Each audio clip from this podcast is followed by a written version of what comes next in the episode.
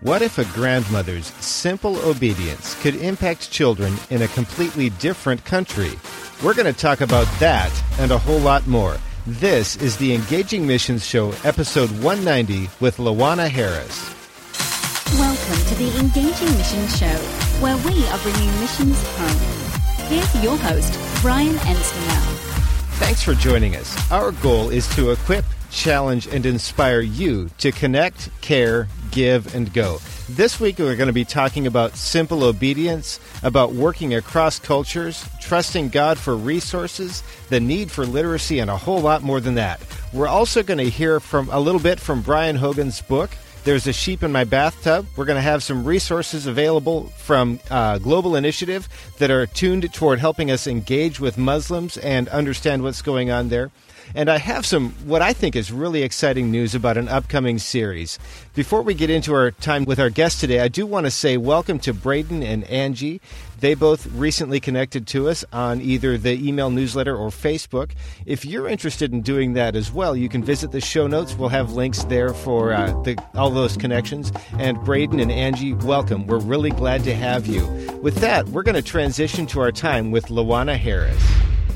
All right, let's get started. Today, I am so incredibly thankful that we have with us Lawana Harris. She is an author, a motivational speaker, and she's also a missionary to Haiti. She's made a number of trips there where she focuses on providing mobile medical clinics, building orphanages, providing children's ministry evangelism, public health education, and she also does stuff back here in the States. She doesn't just work in Haiti. She's also doing things in terms of like community revitalization and social programs. Now, Lawana, that's a lot. Welcome to the show. Thank you so much for having me. It is totally my pleasure, and I'm wondering, as you filled out that that survey to uh, to share a little bit about how you got started. I was looking through some of the information that you had there, and you mentioned in that that your grandmother was really instrumental in kind of forming the heart that you have for missions. Can you share a little bit about how her pouring into your life has led you to where you are? Absolutely. You know, my grandmother was a woman not like any other. And to this day, she's a revered member of the community.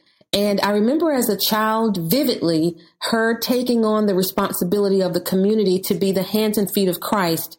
And it all, her extension of, of Christ's love to the community was expressed in so many ways. And one example that sticks out is I remember there not really being a community youth center or any type of children's ministry in the small town where we grew up. And my grandmother went, she didn't, she had, you know, humble means, but again, she always had enough to extend herself to others. And she bought a, an empty cargo van. And then she had my uncle to go to a salvage yard and take out the seats of old school buses. And he bolted the seats into the van and then I painted the name of the church on the side of the van. Mm. And that was the beginning of a children's ministry right there on the spot. And that's just the kind of woman that she was. We would, we would make corned beef and egg salad sandwiches and bring the children to church and conduct vacation Bible school, Sunday school. And, you know, growing up in that environment where it wasn't, you know, the church wasn't a building that we went to. We were the church. So, so when you think about that, you know, you being the church and how she kind of just noticed a need and then stepped in and did what she could with what she had, how has that then led you into what you're doing now? Using that exact learning from her, taking that legacy that she left, now I go down to serve the people of Haiti. God called me to Haiti as a missionary. Currently, I go down on short term missions trips annually. And again, it's it's when you're called to go to minister to others, it's all about them. It's all about Christ. It's about the kingdom. So now what I've done is taking my time every year. I take my vacation and plan to go down to Haiti with the missions trips and with the short term missions, we focused on medical clinics. We focused on building orphanages, literally with a construction project. I actually learned how to pour concrete on one of the trips with Samaritan's Purse. So if you ever need your concrete done, your driveway done, uh, let me know. So it's been a number of things and the needs are so great there. So I learned from my grandmother, you just start and you let God be the provision because as she would say, where God guides, he provides. That, that's good stuff. And as it turns out, I actually do need my driveway done, but I'm probably not ready to do that just yet. You mentioned that, that, that quote that God provides. Can you share a little bit about how God has provided for you over the years? Oh, there's so many, so many ways. How much time do we have today? wow. So I'll just give you one example. You know, when we think about helping in Haiti and just the unsurmountable needs in a nation that has little to no infrastructure, when I initially began going down to Haiti, honestly, we looked around and, and thought to ourselves, where do we begin? And God had provided for us just wonderful partners and volunteers. And it, honestly, we didn't know how we were going to be able to have enough to be able to give out to the thousands of orphans and school children. And we had donations pour into the amount that we didn't even have the capacity to take it all down. Mm. We had to partner with some other churches and ministries to be able to get all of the gifts, all of the, we were working on a backpack project at that point, and we had to actually share some with other ministries in order to get it all there. So it was just supernaturally, we've seen God just open doors and just pour out gifts as we needed it. Not only the gifts themselves, but also with finances. Well, that that's just such an amazing picture of God's abundance that He provides a blessing to you to be a blessing to others. That that overflow is the abundance that He provides for for His body and for the world at large. Now, I am wondering about that. Were you pushing specifically for some things, or did this sort of stuff just kind of magically show up? What was going on there? Yeah, we were actually working on a backpack drive because, as you know, or may, may be aware, there's no public school system in Haiti at all. So all of the children that go to school have to pay tuition. And mm. you think about Haiti being the, you know, most impoverished nation, the poorest nation in the Western hemisphere. And then you think about education only being available through paid tuition. So the need is enormous when it comes to school supplies, when it comes to backpacks and books and those kinds of things. And so that's what we were working on. We had a backpack drive and we actually packed the book bags with, you know, we had specific materials and we had more than we can use.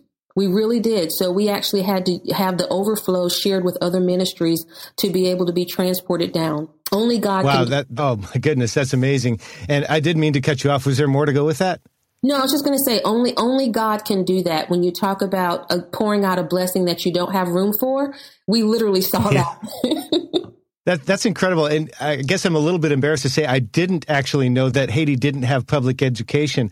And, and I'm thinking about that a little bit. Is, is, it something where the Haitians see the value of the education and they simply can't afford to get the education? It, it goes back to what I said earlier with the lack of infrastructure.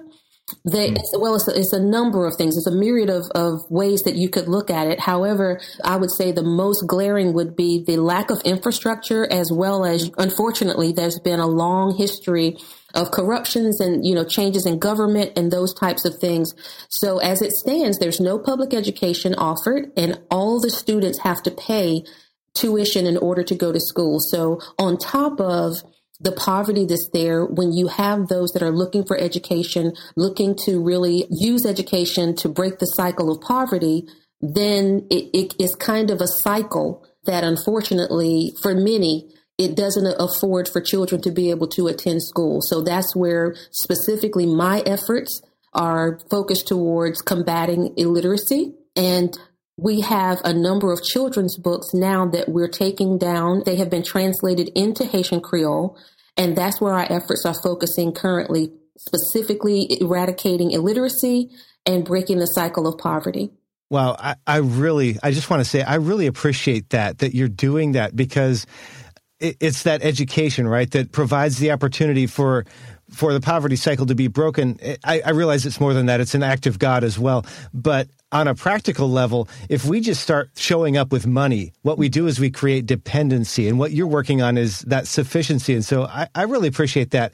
Now, we've been focused quite a bit actually on Haiti, and we haven't spent much time talking about you. I'm wondering, as you think about your life and your ministry, are there any, is there maybe a meaningful quote or a foundational scripture that you go back to? Absolutely. You know, I, I think about the fact that my life, the life that I live, is no longer mine. You know, my life belongs to Christ. It's Christ that lives in me. So because of that, the full surrender of what his will is, what he wants to do in the kingdom, how he wants to express his love to the nation of Haiti, that that is my foundation. That's the essence of my ministry to Haiti. Lord, here I am, full surrender, have your way, and let me be the hands and feet of Christ and your expression of love to the nation while I'm there. That's really powerful. How do you then live that out? It really takes living dead. That's one of my greatest resources mm. that I, I really depend on when it comes to a mindset around missions is I die to self and I live in Christ.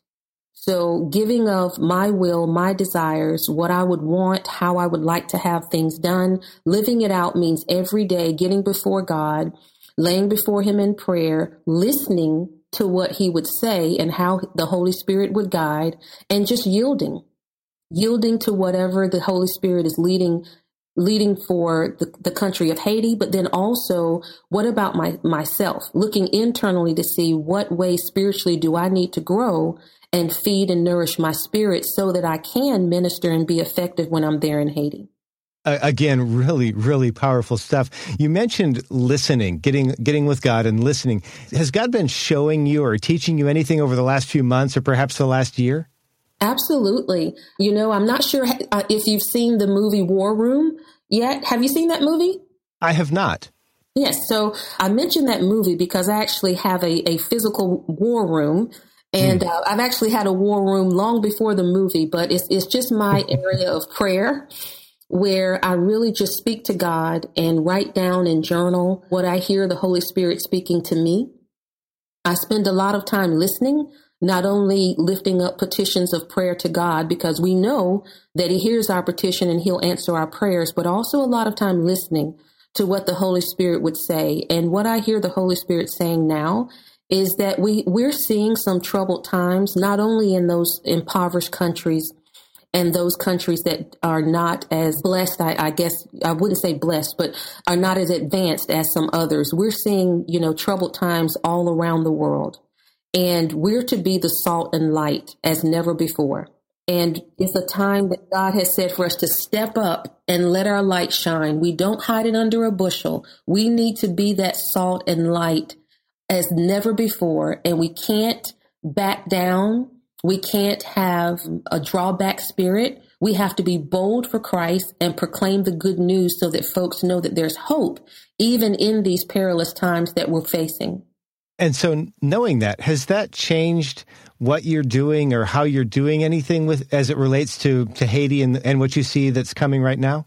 Yes, actually, I have this year, I heard a call from God to really focus on taking the ministry with books and education and eradicating illiteracy to another level. And when God spoke to me what he wanted me to do this year as a part of our ministry to Haiti, I honestly, I said, really? Because it really stretched me beyond my comfort level and my comfort mm. zone.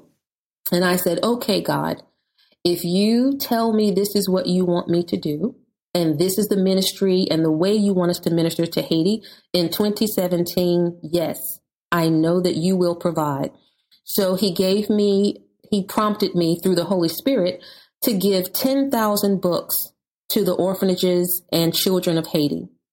So we recently launched a 10,000 books for Haiti campaign and there are a series of parties that takes place for Christmas and for some of the children in the orphanages it's the one and only time that they get to leave the walls of their facility.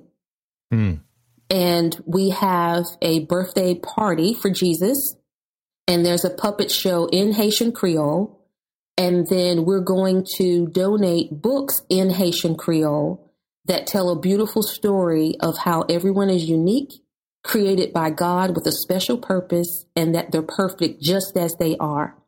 So that's the ministry focus for this year. And, and God really stretched, you know, my comfort zone with 10,000 being the number. But again, I know that He's going to provide as He has every time before. Wow, I'm so glad I asked that question because I'm wondering if maybe some people that are listening might be interested in also being a part of that. If they are, is there a way for them to join in this? Yes, we're already on the 10,000 Books for Haiti campaign is already live on Facebook. They'll be able to find it there. Or they could go to directly to jadenisrael.com and they'll be able to find the details there as well. Okay, yeah, and for those listening, we'll be we'll be sure to have that linked up in the show notes so that you'll be able to do that if you're interested. With that, we are going to take a quick break, and when we come back, we're going to shift our focus a little bit more toward the ministry. I'd like to take just a minute to tell you about another podcast that I think that you should check out. If you enjoy the Engaging Missions show, you definitely want to check out the Foundational Missions Leadership Moment with Scott McClelland. He's been a guest on the show, he's a friend of the show, and he's just recently finished up a series where he was on location in Thailand talking with some missionaries there about leadership. I thought it was a really, really interesting discussion. You can check that out at fxmissions.com. I think it's worth your time to at least give it a second to check it out. All right, we're back with Lawana Harris. She's been sharing some of the amazing stuff that she has going on. She's also shared a little bit about her history and a way that you can partner with her if you want to help provide books for Haitians, which I, I think is a great thing. Now, as we shift our focus more toward the ministry, we're going to take a little bit of a turn here. Lawana, as, as I think about what you're doing right now, I would imagine that there was also a journey that led you here, that God called you and you recognized that, and then He took you on a path to get you here. Can you share a little bit about how you got started doing doing what you're doing? Absolutely. I had been working in the U.S. in domestic missions for quite some time. And I literally, in, in one of my quiet times in prayer, I felt the, the Holy Spirit prompting me to go to Haiti for foreign missions. And at that point, to be honest, I didn't know really much at all about Haiti or about the needs in Haiti. I just felt an unction from the Holy Spirit to, that I needed to go and serve the people of Haiti. And not too long after that, I went to church. And when I say not too long, I mean a week later, hmm. I went to church and they announced that the church was going to have its first missions trip to Haiti. And I'm thinking, really? you know, could it be more clear? So, you know, I said, okay, God, I had, I felt the prompting of the Holy Spirit first. Then I come to church and they mentioned, so they were going to have an information meeting for anyone who may want to go for short term missions. And, you know, the rest is history from there. I, I, went to the meeting and learned about Haiti and, and that's where my journey, my journey began. I would imagine even on that journey, as you're learning about the trip and prob- probably going through some level of training, raising funds, things like that, that God took you through some stuff. Were there any unexpected things that happened on that first trip? Oh my goodness.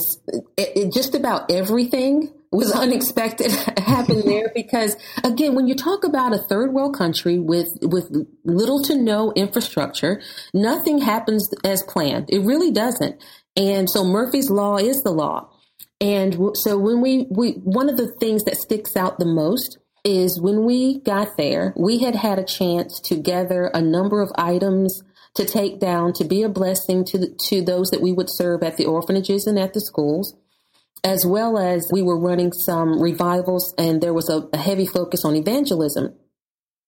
So all of those things that we had gathered, toiletries and different things for the, for the folks, when we got there, we were so happy because we had negotiated great rates with FedEx and different shipping companies and things and gotten it there.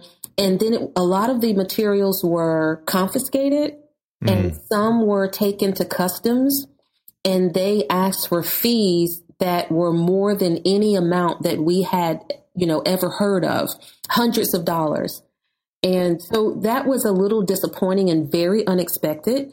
And we were able to partner with one of the local pastors and we were able to get some of the items back, but it wasn't all of the items.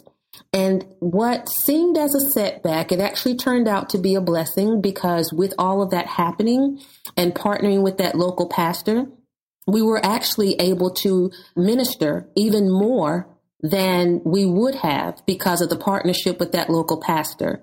So again, the gifts themselves and some of the in-kind items that we brought, they were taken by some folks that just weren't looking to do the right thing. But God used that situation to open the door for ministry. And we baptized hundreds of folks by connecting with that local Haitian pastor.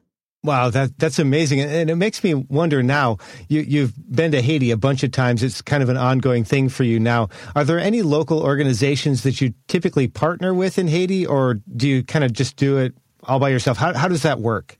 Yes, so we always partner. There's two levels to partnering in Haiti. The first okay. one is we always partner with a local pastor because you want someone who is able to communicate and has that cultural sensitivity and is led by the Holy Spirit. As you know, or may have heard that in Haiti, there's also a lot of voodoo mm-hmm. and there's a lot of corruption and things that happen. So you really need someone there who is local. And we always partner with the local Haitian pastor no matter what. And in addition to that, from the U.S., I've partnered with Samaritan's Purse, which is led by Franklin Graham. Mm-hmm. And we actually, that's the orphanage where I learned how to pour concrete, the Greta Academy. And I'm also a chaplain with the BGEA, which is the Billy Graham Evangelistic Association. And then most recently, we've been partnering with Grace International, which is with Bishop and Madam June. Wow, that that's a lot of organizations. And then I'm also thinking here in the States, you also do domestic missions. You're involved with social justice and things like that. And you're an author, a motivational speaker. You, you've got a couple of balls in the air. How do you keep track of everything? I have a wonderful team of, of people that help keep all the balls in the air and they also we also are all spirit filled and we we pray and we ask for direction so if we had to to keep all the balls in the air with our own strength trust me the the ground would be covered with balls right about now so one of it, one one piece is a wonderful team, and I I just cherish all of them. They're smart, talented, and most importantly, they love the Lord and are led by the Spirit. So it takes a village to keep all those balls in the air. Wow, that, that's that's great, and, and, I'm glad you you mentioned that because I think a lot of times there are teams behind people, and we don't necessarily know that. Maybe you know it's not that we're tr- looking for glory for the people behind you know the, the people on the team, but it's good to know that sometimes what we think is one person doing it is actually a bunch of people working together. So I appreciate that. I think I'm going to know the answer to the next question, but I want to ask it because I've been wrong before. Has there ever been a time when you felt stuck or unsure what to do next? And then how did God work in and through that time?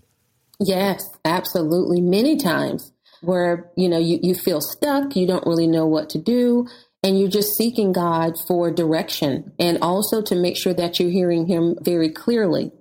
And one of those times was when we were planning for a trip and there were some what they call manifestations mm. in Haiti where there were some protests because of the upcoming election and we had you know all systems go. We're ready to go on the trip. You know you prepare you prepare for these trips when you come back from from the trip. So literally you come back from one trip you begin preparing for the next trip. And if you're going annually that's a full year of preparation. So we had all systems go. We were about a week out and then we heard about some of the political protest. And it was pretty dangerous. We also heard that there were some kidnappings of missionaries. Mm. And it did so happen that there was a calming. And again, this is through the local pastor, you know, yes or no, because he's the one who's there and can say, is it safe to come or should we postpone the trip? So we were right up to the time. We were about two days out and they gave the green light that yes, we should come. And we did go down for the missions trip and we were working through some evangelism, working with the local community, working with some of the children in the orphanage. And while we were there, there was a missionary there from Miami who was robbed and killed. Mm. And that shook us to the core. It really did because we had gone back and forth about whether we should go. And then the green light came for us to go and serve. And while we were there, there was a missionary that was shot and killed from Florida. So that really took a lot of, I don't know, it, it just kind of took the wind out of the team. And we had to come together and pray and seek the Lord and try to understand how, you know, that can happen for someone who's given of themselves to come and serve and then to be killed. So while we felt stuck at the time, and it, it was especially hard because we were there in Haiti. It wasn't like we were back in the US and hearing about it. Not that that would have made a difference when there's a loss of life, but it mm. just, it just was different to actually be there in the country as a missionary and to hear that that happened in Port-au-Prince. We were down in Léogâne and the incident happened in Port-au-Prince. So what we did is we got before the Lord in prayer. We came together as a team and we praised the Lord for his goodness and knowing that there will be things that we don't understand and we don't understand exactly why they happen and we can't really put an explanation on it in the natural, but we trust God in the spirit regardless. So through prayer, we also had some fasting and we also talked, we talked about it practically. We talked about safety. We did stay in for the next day. We didn't go out. And then we talked about safety measures, additional safety measures for the remainder of the trip from the natural standpoint. But we pressed on in the faith and we did complete the rest of the mission trip. And of course, we lifted the missionary that was killed in prayer. And coming out of that, it could have stopped us, all of us. You know, we could have allowed the enemy to say, whoa, this is too dangerous, you know, see what happened. But it didn't. It strengthened our faith to say, where evil abounds, grace abounds even more. So we just thank God and we, we kept forward, but it was a very hard time. Well, you know, I'm I'm really glad that you shared that last scripture because that's kind of where I've what I've been thinking about as you've been sharing this because it's been my experience that many times when there's a challenge getting somewhere or where there's something difficult coming, that a lot of times that's just the struggle before God does something amazing to reveal himself. And, and while I recognize that right now we see with imperfect eyes, we see, you know, we, we see things imperfectly, but a lot of times we get these glimpses of what God's doing. Did you see God do anything powerful while you were there? Absolutely. There was, as I said, there's a voodoo is very prevalent in Haiti, and there were a number of manifestations of evil spirits that were cast out. There was praise and worship with the with the local workers that were there, and we were told that that level of participation in praise and worship they hadn't seen that at all because they were working to employ some of the local members of the community and so they were not Christians. They had not really been exposed to the gospel. And they came together and that worship, you would think they had been worshiping God all their lives. We had no idea. Mm. They just explained that to us. And then there were souls that were saved every night at service. The Lord touched hearts and Léogâne has been called one of the voodoo cap, uh, capitals because of all the voodoo temples that are there. And it was also the epicenter of where the quake happened. So there was a lot of healing that needed to take place in that community, and God just showed himself miraculously. That that is amazing. And I've got a bit of a challenge for you. We've got just a couple minutes before we take our next break, and I'm wondering there's a lot of stuff that can, you know, a lot of things that can go wrong. There are a lot of challenges. Uh, there are hard times. There's frustration sometimes. When things get tough, what is it that keeps you going? Is my faith and the word of God. The, the word of God truly is life and it is medicine to my soul. So when I go, there's all, I ask the Lord to speak to my heart and show me, let the Holy Spirit bring to my remembrance a scripture that addresses the, the situation that we're in. So when we were in need and, and there were times when we would run out of food when we were there, and it's so hard to get supplies and so far to be able to go and replenish your supplies. And and I would just I would just say it out loud. You know what? My God makes all grace abound toward me. Hmm. So that I have an all sufficiency may abound to every good work. And every time God would fulfill the need in a miraculous way. Wow, that is good stuff. With that, we are going to take one more quick break. And when we come back, we're going to shift our focus one last time more toward the listeners. Absolutely. Here's a taste of what's coming up on the Engaging Mission Show. You know, it's funny. I was having this conversation just last night as I was receiving life coaching and recalled an instance in 1995 when I was in India, one of my few first mission trips. Someone told me, make sure God always uses you because of you, not in spite of you.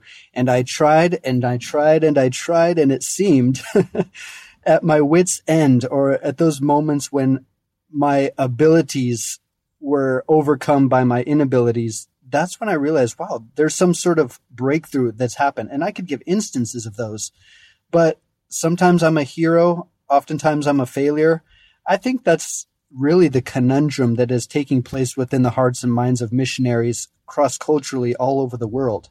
You have this passion to do something great for God, but you know you're simply a cracked vessel, a jar of clay, and thankfully, God's all surpassing power is permeated you and therefore flowing out of you to a world and the sphere of influence around you.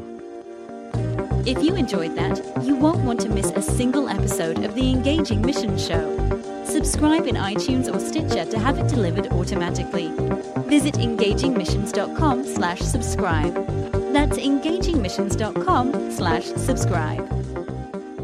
All right, we're back with Lawana Harris. I, I, just, you know, as we were on the break, I was just sharing that I so appreciated what she shared about, you know, what God did in that community when they had such a difficult time getting there and all of the challenges that went into that, because it just refreshes me. It encourages me that God is at work in the middle of all of this stuff. Now, Lawana, as we turn our focus more toward our listeners, the first question I have for you is if somebody's listening to this, they're connecting at a heart level with what you're sharing. They maybe have a heart for Haiti, but they they don't necessarily know what to do next. Is there an opportunity for them to partner with you? Yes, absolutely. We will be going back to Haiti in December and our focus will be on the birthday parties for Jesus, where we have a puppet show in Haitian Creole. And you don't have to speak Creole because there'll be folks that will do the narration. We actually just man the puppets. And we'll also be distributing gifts and meals to, last year it was 10,000 children. So many hands make light work. If you would love, like to go, please reach out. We would love to have you. You don't have to have any prior experience, just a heart for ministry and a love for Christ. That's great. And you know, you mentioned no no experience necessary, heart for ministry, love for Christ. If somebody's kind of sitting on the the fence with this or not quite sure, is there something that you'd share with them that they could go, "Okay, yeah, this is for me," or maybe it's not? Yeah, there are a number of resources and you can take a look for each country, the needs for the country, the current environment. There's a number of places you can, you can actually look up Live Dead is a great resource that you can research various countries. You can take a look at the prayer needs and also for those that would like to go with us in December, we actually have some trainings. So we'll have a number of meetings. We'll talk through what to, what to expect. We'll share previous stories from our missions trips. So there'll be an ongoing process up until we actually leave in December. Good stuff. Now, if you if you were talking with somebody who's maybe in business or in ministry and they're starting to wonder if they're maybe stuck or they're maybe what they're doing doesn't really matter, what would you share with them in that situation? One is that Romans 8:28 is not just words on a page. Mm-hmm. That logos word is rhema. And all things, God causes all things to work for our good. When we look around, there are always opportunities to share the gospel and to be that salt and light that we're called to be, even in the marketplace.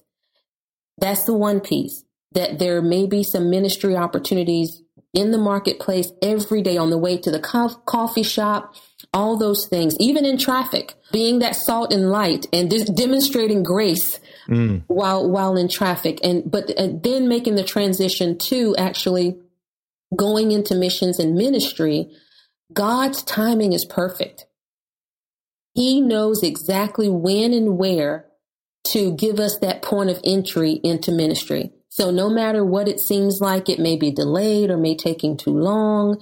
I promise you, if you trust God and when we trust God, you'll see when he opens that door, when he knocks on the door of your heart and says, okay, it's time to come. That timing, when you look at it in retrospect, will be perfect. Wow, you, you, totally nailed me with that whole being salt and light in uh, traffic. That's a bit of a struggle for me sometimes. Probably a little bit of something else. You also mentioned missions and ministry, and and I think that sometimes people are looking for ministry opportunities that are maybe a little bit further ahead or further out from where they are, and maybe maybe sometimes miss things that are close to home or sort of right in front of them. Are there opportunities that you see that people often miss? All the time, you know, because we're busy. And, and life is just at a faster pace than it's ever been. It's like we're the most connected that we've ever been through uh, technology and social media. And in, you know, it's an interesting dichotomy because we're also the least connected in some regards because we're, we're so connected to the devices and the technology that we're sometimes not as connected to the people uh, and individuals. So it's really just, I try to start every day asking God for a divine assignment. And then not only for the assignment, I think we we really have to ask God, not only give me a divine assignment to be a blessing to someone else, but then help me to be sensitive to the Holy Spirit's leading. So that if we're on our way throughout the day and there's someone who's really down, battling depression, really needs to hear the word of God or even just an, an encouraging word, or quite honestly, maybe they just need someone to listen. And sometimes, believe it or not, there are so many people that just need to be greeted with a smile and ask how they're doing and sincerely mean it. So when we talk about those opportunities for and divine assignments, they could be simple acts of kindness throughout the day because God's word said that one plants, one waters, but it's God that gives the increase. So it doesn't have to be, you know, a sermon on the mount with fire and brimstone. Sometimes it's just the, the simplest gestures of kindness that can pave the way for God to pierce someone's heart with the gospel. I, I, so appreciate that. And, and I guess here's my encouragement for, for you as a listener. Based on what Lawana shared, you might be ministering to people right now and just not know that you're being the hands and feet of Christ. So maybe, maybe just take a little bit more intentionality with that. Now, Lawana, is there a book or a resource that you'd like to recommend for our listeners? Absolutely. I mentioned Live Dead earlier. Mm-hmm. And I can't say enough about their ministry and just some of the ways that it opens our, our eyes and our understanding. So I highly recommend the Live Dead 30 day journal, which is a very, very profound prayer journal that helps us to understand what God is calling for for missions. And then also Operation World by Jason Mandryk is also a great book as well. And when I mentioned being able to look up the, the various countries, the prayer needs that are there, you can you can take that book and begin to really be an intercessor for a country before you ever step foot there. That's good. How can we best pray for you? I would say really just prayer for discernment and understanding what it is that God wants, continues to want to done in Haiti, what it is that he wants for the kingdom and his vision, and that with that discernment, just the ability to, again, pull together the wonderful team that's working with us so that we'll be able to give God glory in everything we do. That's really great. Would you share one thing or challenge us to do one thing in the next seven days? Absolutely. I challenge the listeners to go before God and ask Him, What is it that you want me to do in this season? And listen until He answers.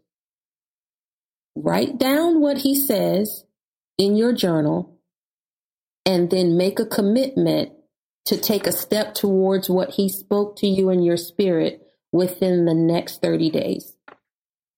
Wow, good stuff. For those of you listening, we will make sure that we have everything linked up. We'll have links, resources, ways that you can connect with Lawana in the show notes. That'll be at engagingmissions.com slash Lawana Harris. Lawana, thank you so much for taking the time to do this. I really appreciate it. Thank you so much for having me. It's my privilege. We've heard a little bit about how Lawana Harris got started with what she's doing in Haiti and some of the things that went into that. Now we're shifting our focus to Brian Hogan as his family is preparing to enter Mongolia. He's reading from his book, There's a Sheep in My Bathtub, and we're joining him hours after they had anticipated being able to get their visas so that they could enter Mongolia. It turns out they arrived during a holiday and now Brian has been back for a while. It's even hours after he's anticipated being allowed in the second time. They've been worshiping and praying. Now the question is, will he ever actually see the ambassador? And when he does, or if he does, what will happen next? At six o'clock, After two and a half hours wait inside the embassy, the ambassador of Mongolia appeared through a doorway, supported by two friends equally hungover and pained. He took his seat at the desk vacated by the intercom guy. Our group quickly lined up to meet him. Gentlemen, I am not feeling well and my head hurts from too much, he rasped, clicking his forefinger against his throat in what was clearly sign language for drinking. He managed a smile both sly and wry. You will please present your documents, invitation, and return airline tickets. I will issue you visas if all is in order. And please, talk quietly. His friends left the room. I noticed a boy of about 10 whom I assumed was his son standing beside the ambassador. This kid was doing all the stamping and the passports for his father. I noticed everyone except me had availed themselves of the visa application form stacked just out of eyeshot from the chair I had just vacated. I got out of the short line and frantically began filling in the five forms we needed. Juggling passports and transcribing numbers, dates, flight info, and remembering everyone's birth date was keeping me busy, but not too busy to realize I was in trouble. So here's Brian. He's been waiting hours and hours and hours. And now when it's time to see the ambassador, he realizes that he's not actually prepared because he didn't see the necessary paperwork. So he's scrambling to get that stuff together. And even if and when he does, that doesn't necessarily mean that the ambassador will stamp his passports, grant his visas, all of that kind of stuff. So the question now becomes, will he get done in time? And if he does, what's going to happen next? Come back next week when we're going to continue this story of what God did to get Brian Hogan and his family into Mongolia as he reads from his book. As we've been listening to Brian Hogan share his story, you may have noticed that there can be some idiosyncrasies as you're working in a different culture, something that you're you're not originally from.